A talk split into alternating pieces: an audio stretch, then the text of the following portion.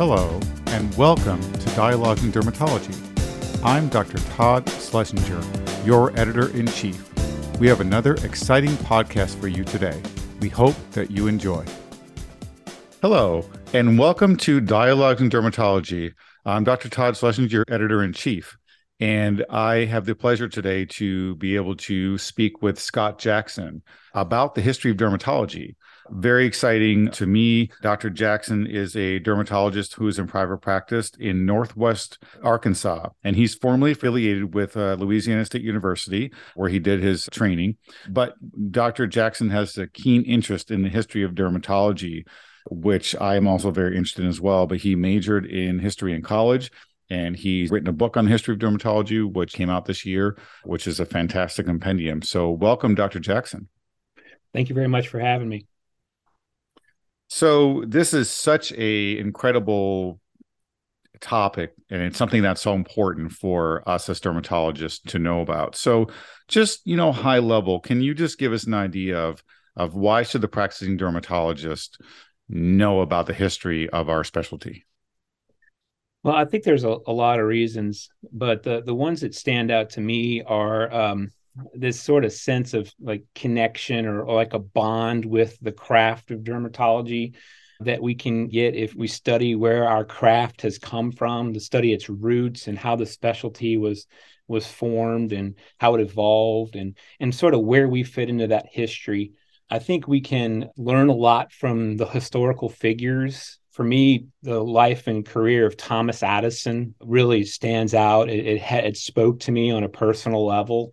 So did uh, the life of Louis Duhring. These are two important 19th century figures in dermatology. Other things, you know, understanding a deep dive into this history will give us a you know, sort of a sense of the geographic and chronological scope and, and intensity of human suffering caused by skin disease over the course of history. We can learn about, you know, mistakes from the past that were made, like the Tuskegee study or the Holmesburg prison scandal. In order to not repeat those mistakes, we can learn from like events like the smallpox variolation and vaccination movement. Uh, these are events from two to 300 years ago that sort of have lessons for today and as we are in the middle of a, of a pandemic there's also treatments that have been shown to be effective from like anglo-saxon times that have been determined to be effective for mrsa and, and so we can we can look to the past for possible remedies uh, potentially. But mostly it's like this to garner a sense of pride and a, an appreciation for what we do that there's some inspirational aspects that i think we can get from studying the career of, of people like Robert Willan, sense of gratitude for what we do, uh, how awesome it is that we do this uh, incredible specialty. And I think if you get that inspiration, that gratitude, that pride, it can really help with things like physician burnout, where you might, you know, be struggling with your calling, you know, starting to question things. I think studying the history can really give you that impetus to kind of move forward with your career. And, and that certainly has, has been the case with myself.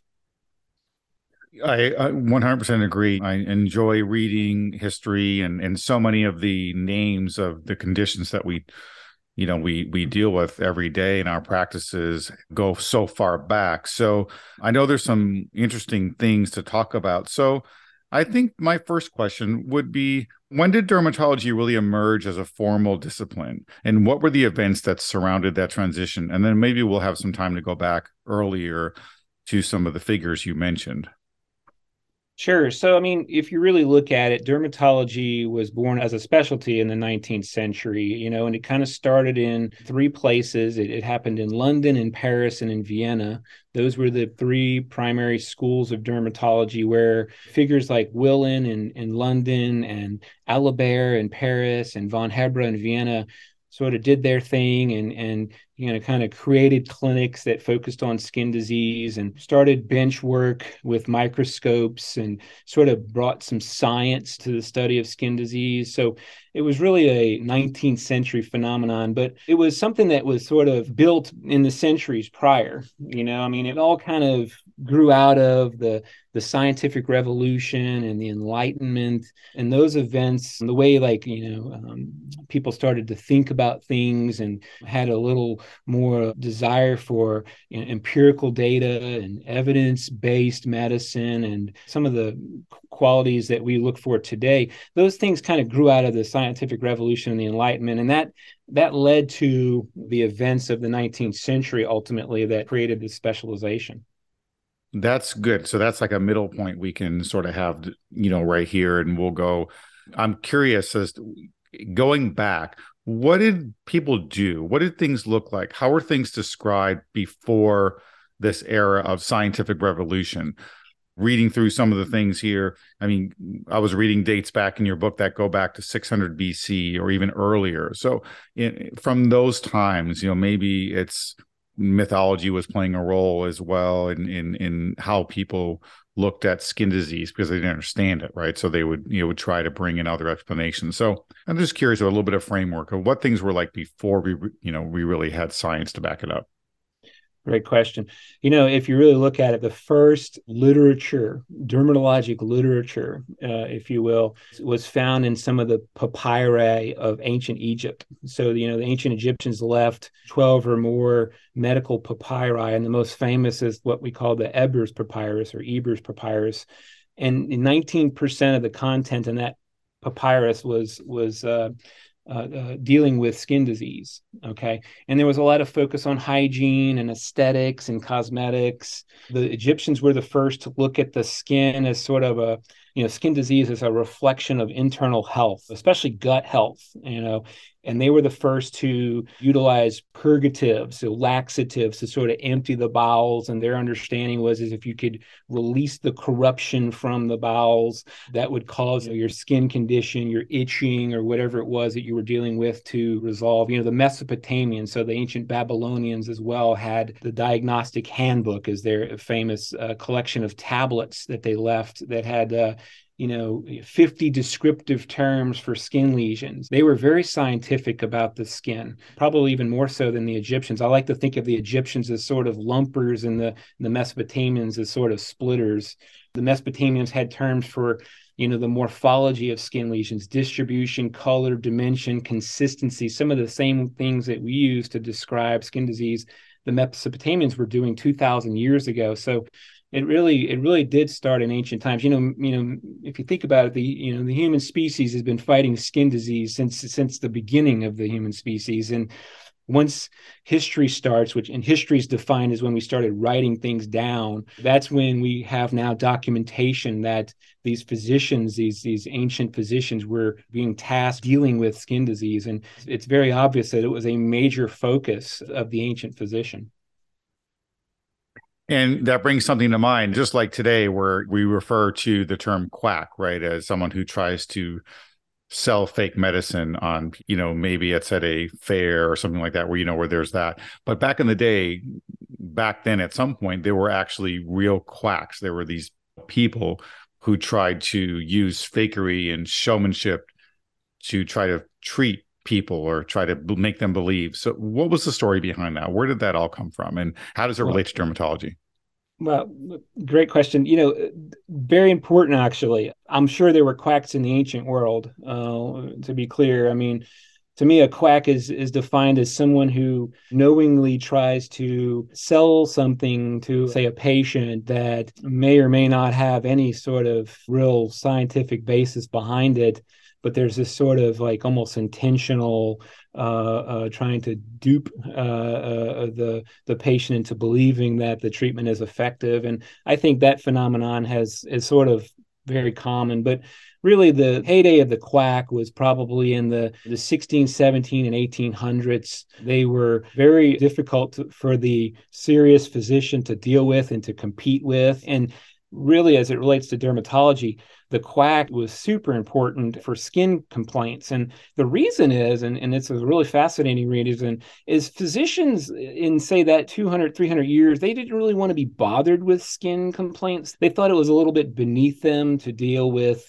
let's say, solar lentigines on the face or, you know, uh, wrinkles or, or things like that. Those things were just super beneath the physician. So the quack was there to kind of almost fill a void that in, you know, the population, they, they were looking for what do I do for this? I mean, and it's fascinating because the same complaints that we have in our cosmetic clinics today are some of the same complaints from 500 years ago and and so the quack was there to sort of fill this void where the physicians and some of the surgeons who just didn't want to deal with these what were considered mundane you know unimportant complaints to the this sort of uh, gentleman physician of that era they were there to fulfill a void but the, the problem is is that you know a lot of their treatments were dangerous and effective it was snake oil i mean literally and figuratively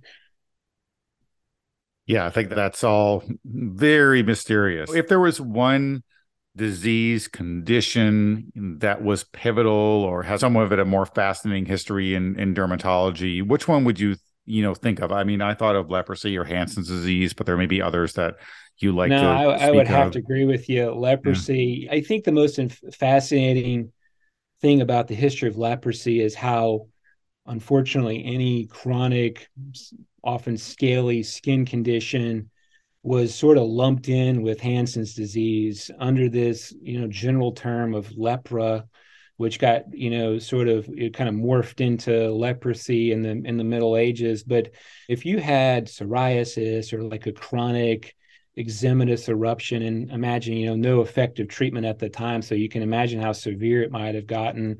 You know there was there was uh, this sort of just uh, default uh, diagnosis of lepra. And so lots of people throughout history were given this diagnosis and may have been ostracized and sent outside of the city or sent outside of the village for a you know completely non-contagious illness. So that to me is is is really fascinating. And then another you know fascinating thing about leprosy is how common it was in the middle ages. It was like 1 in 30 people had it in Europe in the middle ages. I mean staggering numbers. And you know and so as far as it relates to dermatology the medieval surgeon who was responsible for taking care of the medieval leper, he was kind of forced to sort of make sense of, you know, okay, who had leprosy and who had psoriasis? Uh, and there was no term for psoriasis at the time, but they they were trying to figure out who really needed to be ostracized uh, in their system. And the two things that they kind of decided were if, they, if the the patient had facial involvement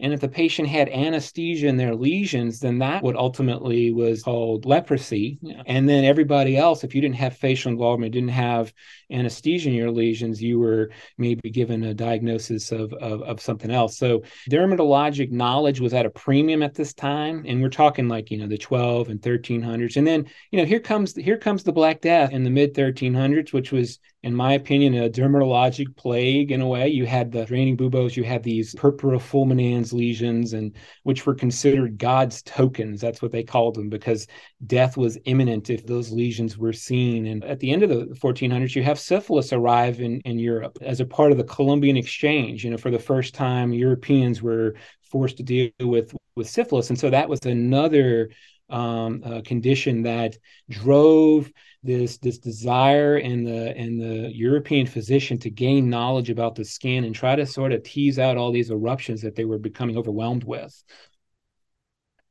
Yeah, and that brings up an interesting point because you know, of course, we're coming out of the pandemic here, and there were so many pandemics that occurred over over history that you mentioned several interesting ones just there you know another figure that i thought was very interesting and you may think as well or, or you know another one was paul unna from 1850 to 1929 right. from hamburg and it seemed like he was not sort of recognized for all the accomplishments that he made during his career but sort of at the end of his career, they realized what contributions he made and bestowed honorary professorship on him after retirement.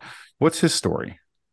Yeah, so Unna is one of my personal heroes because he's he's considered dermatology's greatest freelance. And with me being in between faculty positions, you know, I kind of look at myself as such at this point. But the story about Unna is that he never had a faculty appointment. So he wasn't affiliated with any of the great institutions of Europe. He kind of went on his own in Hamburg, uh, in Germany. He started his own uh, educational facility where he would allow people from all over the world to come train under him. He was super important. He invented Aquaphor. He invented ichthammol. All of the the stains that we think of today. The idea of staining tissue and to look at under the microscope to get a better sense of what you were seeing. That was Unna.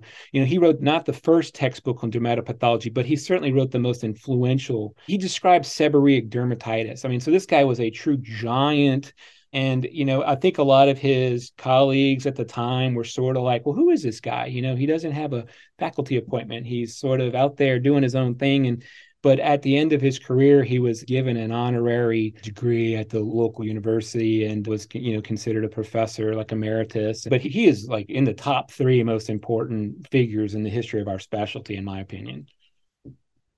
Yeah, incredible. I mean, do you have an interesting anecdote or a story that, you know, might give our listeners just a little bit of something interesting to learn that might whet their appetite to learn more about our history in dermatology? I really think that we could all really do ourselves a favor by studying the career of Robert Willan, who we look at as a kind of a founder of the specialty. You know, he was the first to, well, he's not the first, but he offered out the most important classification system that we use today. So macules, papules, that all sort of started with Willan. And he codified the, the nomenclature. So he gave us psoriasis. I mean, he gave us all of the, the language that we use, kind of discarded some terms that didn't make sense, didn't really fit, and then added some new terms to the nomenclature. So if you look at his contributions to our specialty, there, it's just hard to find somebody that did more.